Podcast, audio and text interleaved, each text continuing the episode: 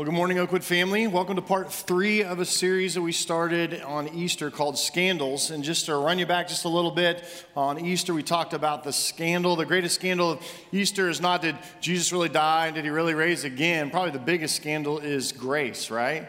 I mean, hard to understand, and, and people just, you know, it's hard to accept sometimes, but God loves us so much, He extends us grace through Jesus Christ. Then last week, we uh, were in the book of Second Samuel, which we're going to be there today. If you have your Bible and you want to turn there, if you want to follow along um, in the app with us, but we're going to be in Second Samuel again today. And last week, we talked about David. David and Goliath, David, King David, David and Bathsheba, David. We actually talked about that last week and the story of Bathsheba and all that entails there. And as we're going through this series on scandals, we're actually looking at different Bible stories in the Bible that I think uh, would steal the headlines. That if you went out and you picked up your Sunday morning paper, you would actually see there on the front page of the paper some of these scandals.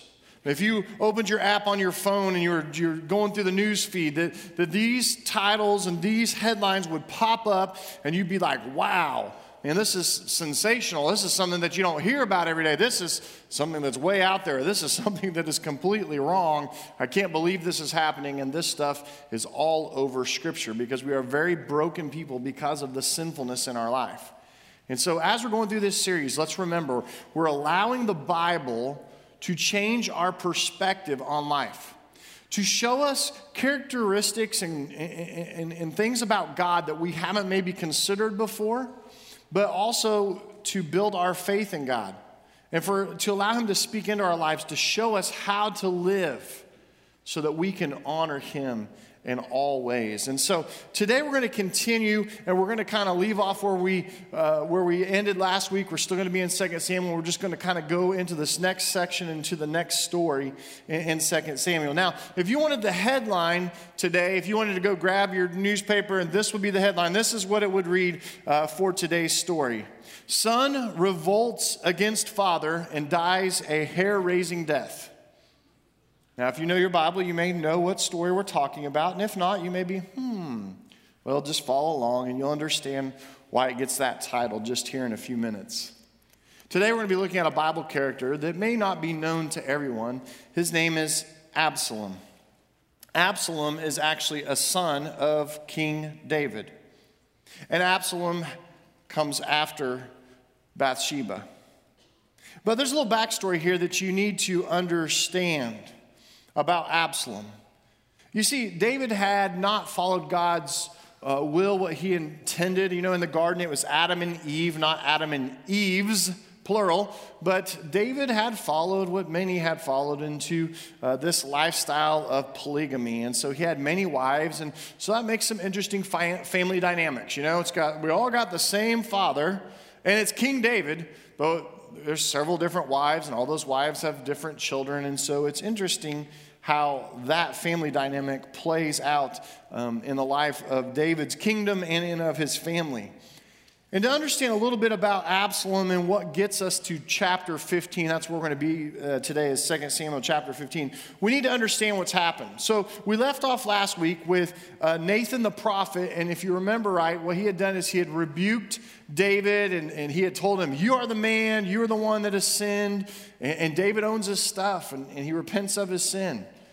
And, and it's interesting because Nathan says, Hey, God has taken away your sin but then he ends with this he says, But there will be calamity in your house for a long time to come. And as we get that from the prophet Nathan, we begin to see and what happens next. Because right there in the next chapter, we get the story of Amnon and Tamar. Amnon is another brother, it's another son of David. Amnon's mother is not the same as Absalom's mother. And so these guys are half brothers, but we find out that Absalom, he has a sister named Tamar. And Tamar is a young virgin. She's beautiful, and scripture just tells us just how great Tamar is. Well, there's this story that happens right there in chapter 13. Amnon, well, let's just read for first, first couple verses here in 13, 1 and 2. It says this In the course of time, Amnon, a son of David, fell in love with Tamar, the beautiful sister of Absalom, son of David. And so he fell in love with his half sister. Again, same dad, but different mother. Amnon became so obsessed with his sister Tamar that he made himself ill. If you read on in the rest of the story in 13 and even into 14, we find out that his servant, because you know he's the king's son, and so he's got a servant that's you know waiting on him and helping him. Him and his servant devise this plan to lure Tamar and get her by, her by herself in his room. And he plays sick, and she plays nursemaid to him. And when he gets her alone, and the opportunistic time is right, he rapes her. It says that he was stronger than she was, and that he raped his half sister. Well, that is Absalom's full blooded sister. And you can imagine there's a lot of feelings that happen there. And, and, and what we don't, what, what I haven't said about Absalom yet is Absalom, uh, we, we read about this in chapters 13 and 14. Uh, Absalom is, is a really good looking guy.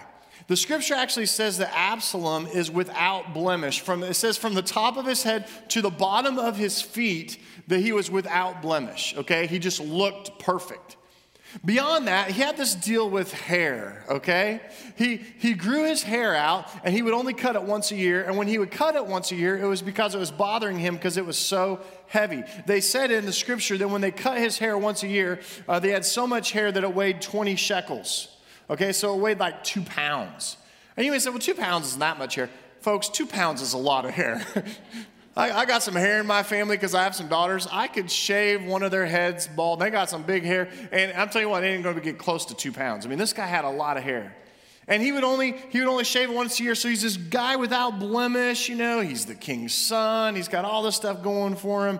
Uh, he looks perfect in form. He's he's strong and he's young and he's got the, the the big hair going on. And and it's this guy who is really really angry because of what Amnon, his half brother, has done to his sister Tamar. And we find as we read in chapters 13 and 14 that David, David didn't, didn't really do much about it. And because of that, Absalom killed Amnon. He devised a plan and took his brother's life. After that time, Absalom goes on a run. He gets away he doesn't really know what's going to happen, what's his dad going to do to him. And after some time, he returns back to Jerusalem. And that's where we kind of pick up the story in chapter 15, where we're going to read the text this morning. But what's happened is Absalom has returned to Jerusalem, actually, not because he wanted to, but at David's request, at his dad's request. He has come back to uh, Jerusalem and, and, and, he is there. And his dad had called him back, but he had not seen his dad yet. He think about talk about awkward family circumstances. He had been in Jerusalem for two years, but had not seen his dad, King David, yet.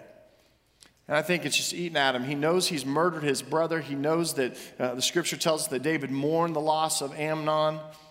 He knows he knows everything that's going on and he decides, you know what, I'm going to go see my father. I just want to throw myself on his mercy, whatever he wants to do to me. And in fact, it says that if, if, if dad wants to kill me and take my life, I'm okay with that. I just can't go on like this any longer. And so then we get to chapter uh, 15 of 2 Samuel. Actually, I'm going to go back up one verse. The last verse of chapter 14 says this It says, Then the king, that's King David, summoned Absalom, his son and he came in and he bowed down with his face to the ground before the king, and the king kissed Absalom. It's the first time they've encountered since he killed his brother. He'd been running for years. You read that and you're kind of like, well, that's kind of weird and a little bit awkward. It's not like, you killed my son Amnon, you know. But if you read and you, and you study and you understand what most scholars believe is this was David's way of restoring Absalom. This was King David's way of saying, you know what? We're not going to address the issue at hand, but I forgive you. You are welcome back into the palace. You are still my son, Absalom. And he shows him that through giving him the king's favor with a kiss. And then we get to the text for today, 2 Samuel chapter 15. It says this In the course of time, Absalom provided himself with a chariot and horses and with 50 men to run ahead of him. Now, just remember that verse later. It's going to come up later.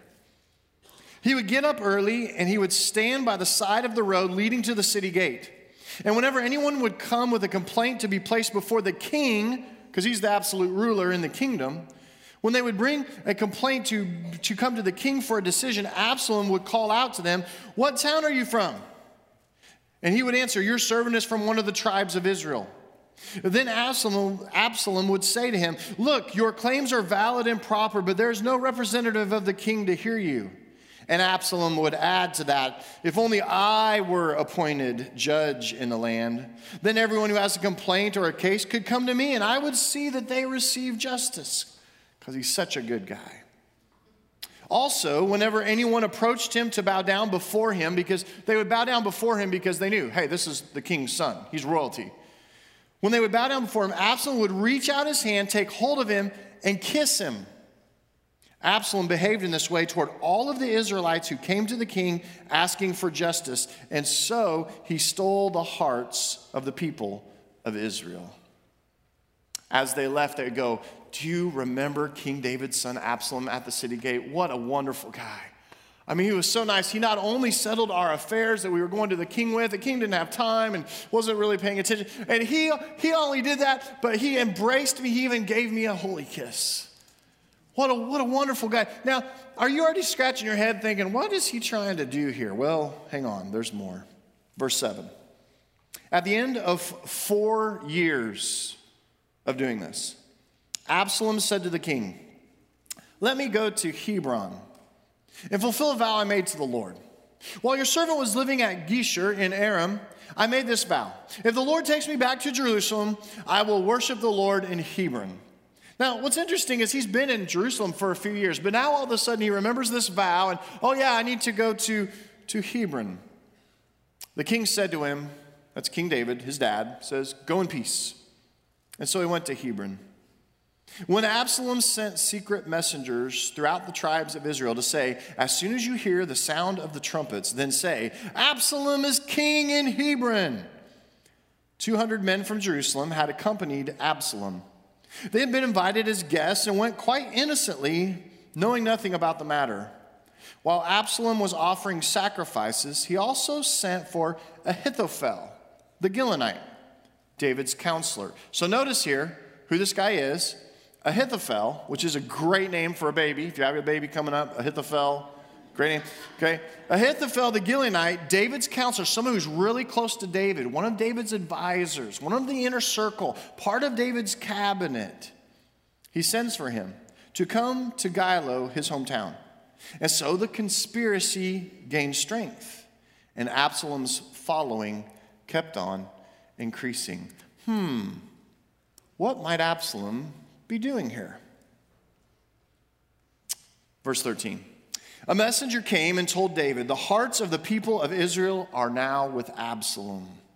And then David said to all his officials who were with him in Jerusalem, Come, we must flee, or none of us will escape from Absalom. We must leave immediately, or he will move quickly to overtake us and bring ruin on us and put the city to the sword. And so there wouldn't be a bloodbath in the palace or there in Jerusalem. So David finds himself on the run again. Several lessons that we can learn from this passage today. There are several lessons that we need to learn from the scandal today. The first one is this there are many pitfalls to passive leadership. There are many pitfalls to passive leadership. If you are a husband or a father this morning, I want to encourage you to listen for the next couple of minutes. I'll be talking more to you than anyone else in the room. Let me explain what I mean by this. David becomes passive in leading his family in all areas spiritually, emotionally, mentally, relationally. His leadership is absent. He becomes totally passive in leading his family and leading his kingdom, and it has many negative effects. And sometimes I wonder if we think that inaction and waiting to see how situations will quote unquote work themselves out, right? Because they, they work themselves out. We don't have anything to do, they just works themselves out. If we just wait to see how things work themselves out. Doesn't that inaction speak louder than words? Because even if you take an action, guys, you're sending a message. You're communicating through your inaction. And it's passive. And sometimes we do that and we want to take the easy way. You can look at several things from David's life and see the passivity growing. Multiple wives, and then now multiple children from multiple wives. He seems to be loosening his standards. And since the Bathsheba incident just a few chapters ago, it may reflect his walk with the Lord. And then here in chapter 15, in verses 4 through 6, we read about Absalom and his posturing there. He's posturing, trying to gain influence, right? I mean, it says, if you read there, it says that early in the morning he would go to the city gate and he would be there all day and he did it for four years. Why would you do that? Why would you get up early every morning and go sit by the city gate and deal with the Israelites and all of their arguments and all of their controversy and stuff? He was doing it for a dark and sinister purpose. And David did nothing. David's the king. David knew exactly what was going on. He has all of his advisors. He's got security at the city gates with Absalom. And he takes no action. But this has become a pattern in David's life. Do you remember this, what we, what we began with this morning? That Amnon lured Absalom's sister Tamar in and raped her? Listen to this. This is in chapter 13, verse 21 of 2 Samuel.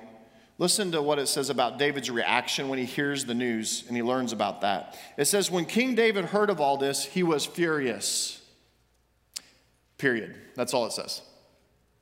He was furious. Man, that's not right. That's horrible. Look what happened within my family. This, this is horrible. This is... And he did nothing. Scripture tells us that he did nothing. He didn't go to Amnon and say, Hey, you shouldn't have done that. He didn't go to Absalom and try to comfort him about his sister Tamar. And, and this leads to Absalom killing Amnon. This passive leadership.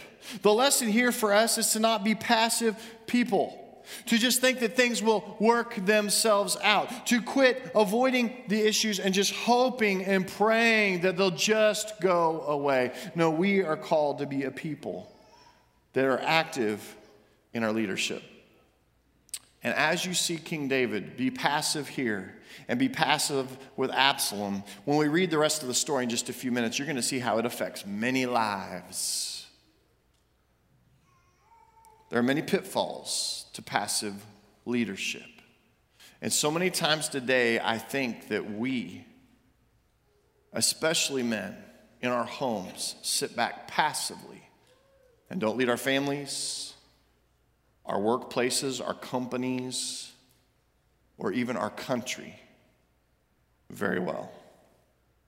The second lesson we need to learn today is we need to address our issues head on with courage and strength from the Lord. We need to address issues head on with courage and strength from the Lord.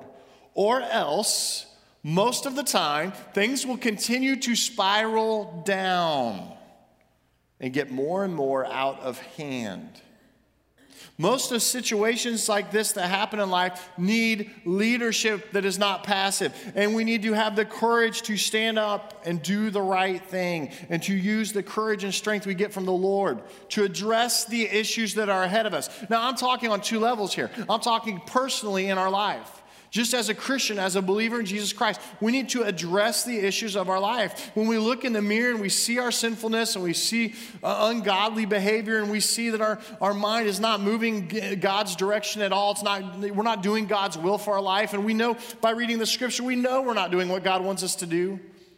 To that point, we need to address the issues at hand with courage and strength from the Lord. So it's a personal level. But the second thing is that it's at it's at a level with other people. It's personal, it's also about others. That sometimes we are called by God to intervene in others' lives.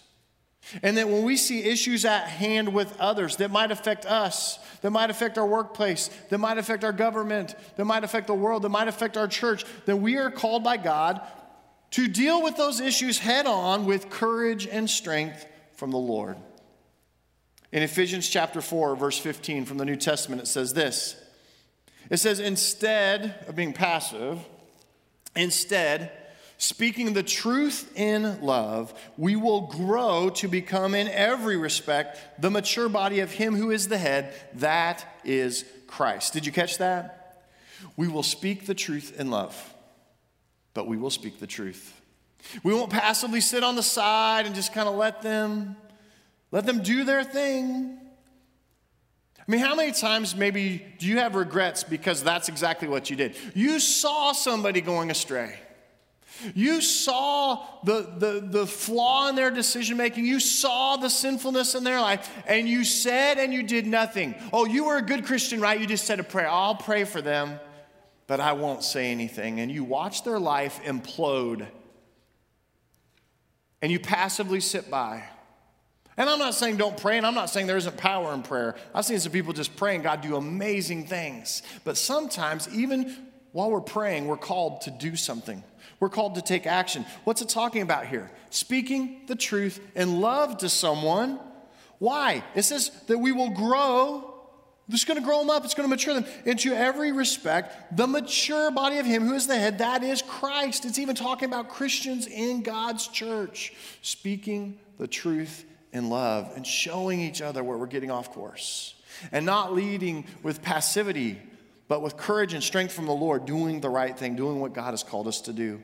Another scripture passage that I was reminded of is from the book of James. If you ever read the book of James in chapter 5, right at the very end of the book, this is how that book ends. It says this in verses 19 and 20 of chapter 5 in the book of James My brothers and sisters, if one of you should wander from the truth, there it is again, the truth if one of you should wander from the truth and someone should bring that person back, remember this whoever turns a sinner from the error of their ways will save them from death and cover over a multitude of sins.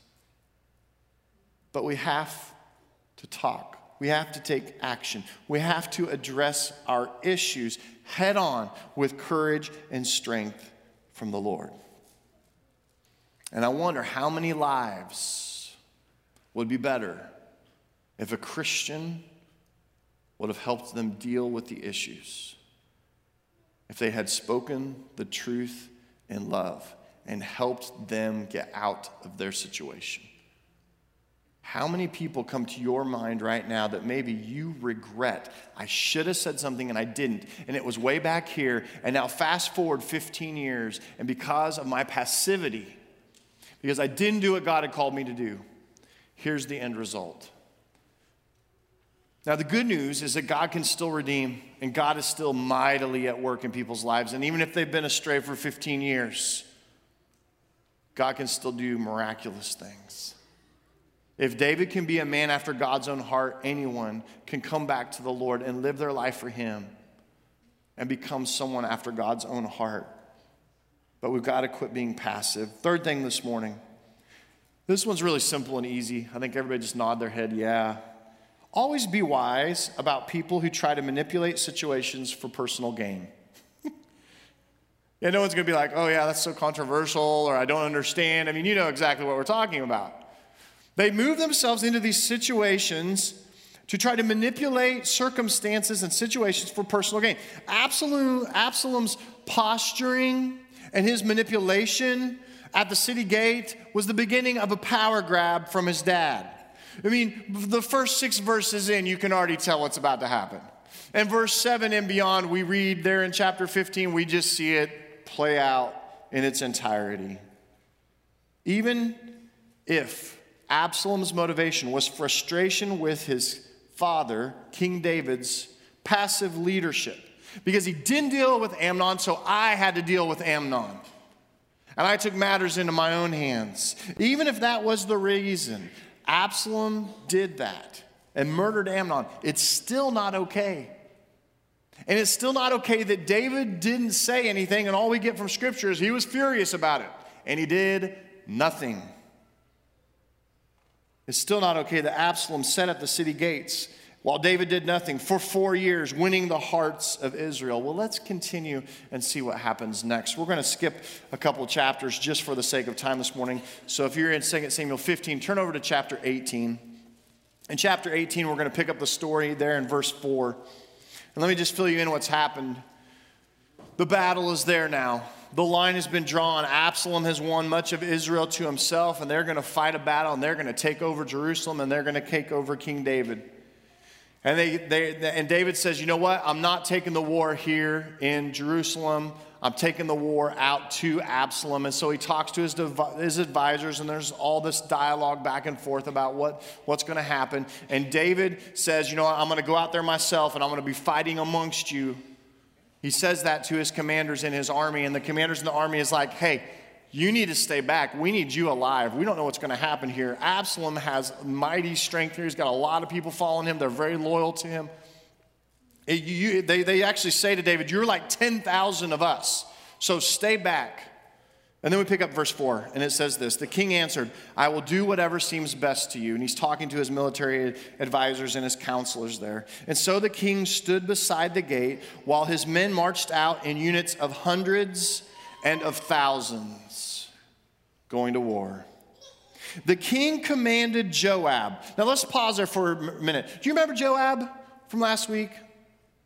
Joab showed up at the very beginning of last week. Do you remember how we started the story last week?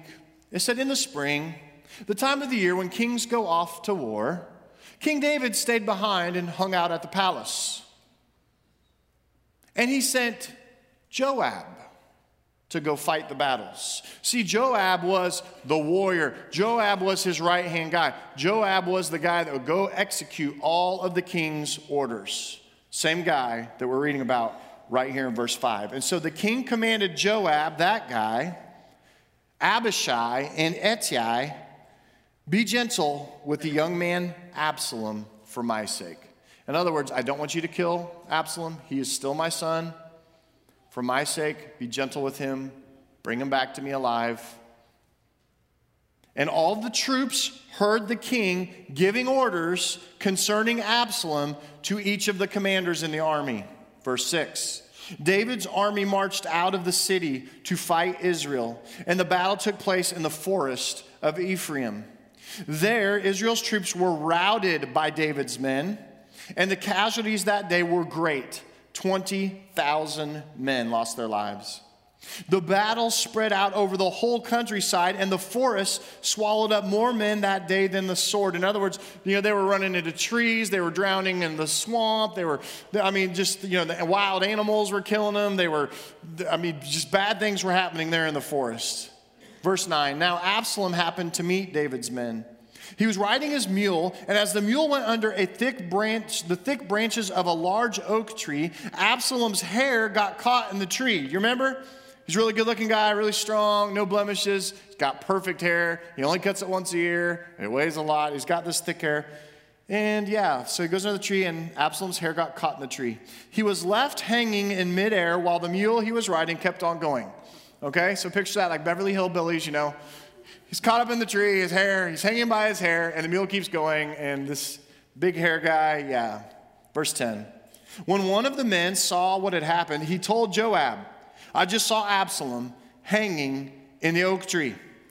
And Joab said to the man who had told him this, What? You saw him? Why didn't you strike him to the ground right there? Then I would have had to give you 10 shekels of silver and a warrior's belt.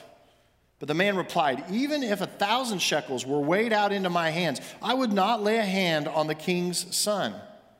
In our hearing, the king commanded you and Abishai and Ittai, protect the young man Absalom for my sake. And if I had put my life in jeopardy, and nothing is hidden from the king, I mean, he knows everything, you would have kept your distance from me.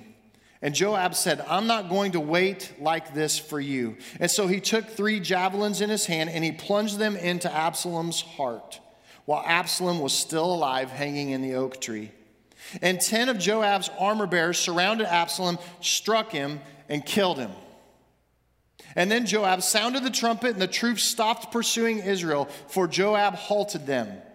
They took Absalom, they threw him into a big pit in the forest, and they piled up a large heap of rocks over him. Meanwhile, all of the Israelites fled to their homes. The battle is won and it's over. Verse 18 During his lifetime, Absalom had taken a pillar and erected it in the king's valley as a monument to himself, for he thought, I have no son to carry on the memory of my name. He named the pillar after himself, and it is called Absalom's monument to this day. That's how the son revolts against the father and dies a hair raising death, if you hadn't put that together yet. There's a couple more things I think we can learn as we read the rest of the story. Pride and arrogance often accompany a great fall. Folks, let's be honest here. When we're not willing to look at our stuff, and isn't it amazing sometimes how we can look at everyone else's stuff? I mean, we can tell you what's wrong with everybody, but we can't tell you what's wrong with ourselves. And it's pride, and it's arrogance, and we get comfortable, and we get smug, and we get feeling pretty good about ourselves. And we don't want to look at our stuff, or we don't want to deal with our stuff, or we don't want, with courage and strength from the Lord, to deal with the issues that we have that are our issues. We don't want to deal with that. And so we often struggle and we, we project our issues onto other people because we can, you know, blame them and we can see our issues in other people, but we just can't see it in ourselves and it becomes our plight. And you read this and you read that last verse and you're thinking for Absalom, who erects a monument to themselves, right? And notice where he did it. He did it in the King's Valley, right under the nose of King David. He, he erects this monument to himself. He names it after himself so that everyone will remember how great and wonderful Absalom was. And you read stuff like that and you think, do people, do people ever learn? And I wonder, did David ever learn? Did, did, did David ever learn? Like he was passive in his leadership. And we see it play out in chapter 13 with Amnon and Tamar. And he's passive about Absalom posturing in chapter 15 when he's trying to win the hearts of the Israelites to him. You can see more passive leadership in the chapters following. And I got curious about that. And I said, you know what? I want to read to the end of a story. So you have to get out of 2 Samuel, and if you just go a few chapters over, the next book is the next book is 1 Kings. And if you turn over to 1 Kings chapter 1, it says that David is old. It's time to elect a new king.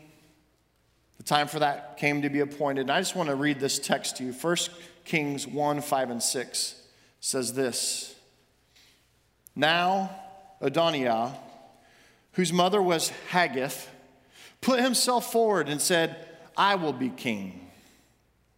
So he got chariots and horses ready with 50 men to run ahead of him. You ever heard that before? His father, who's his father? King David. His father had never rebuked him by asking, Why do you behave as you do? He was also very handsome and was born next after Absalom.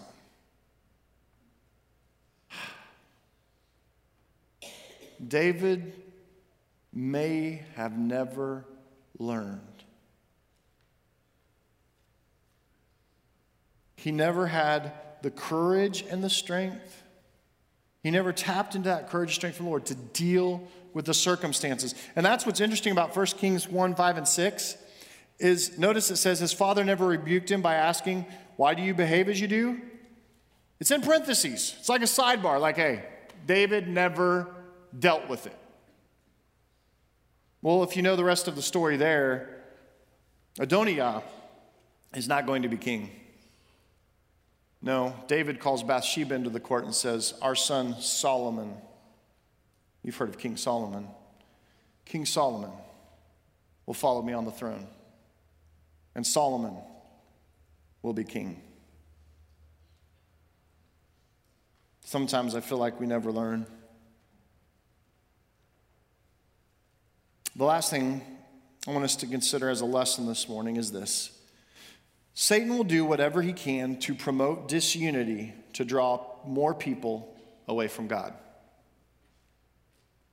I think this is one of the devil's greatest tools. It's his playground. He loves he loves him some drama. He loves discord and fighting and disunity. And disunity almost always has that effect to draw people away from God, to draw people away from each other, and to get people in conflict. He loves to disunify a family. He loves to disunify a business. He loves to sow disunity into a country, people taking sides. Satan loves this stuff, and I think it's one of his best tools in his arsenal. If he can just get disunity stirred up amongst friends and family and government and church, maybe he can stir up disunity from even Jesus Christ himself. This is the story of David. His own household. Nathan had warned us and told him, Your house is going to be full of calamity. David never, never dealt with what he needed to deal with. And it's because of that passivity and leadership, it brought disunity into the kingdom and a plethora of problems.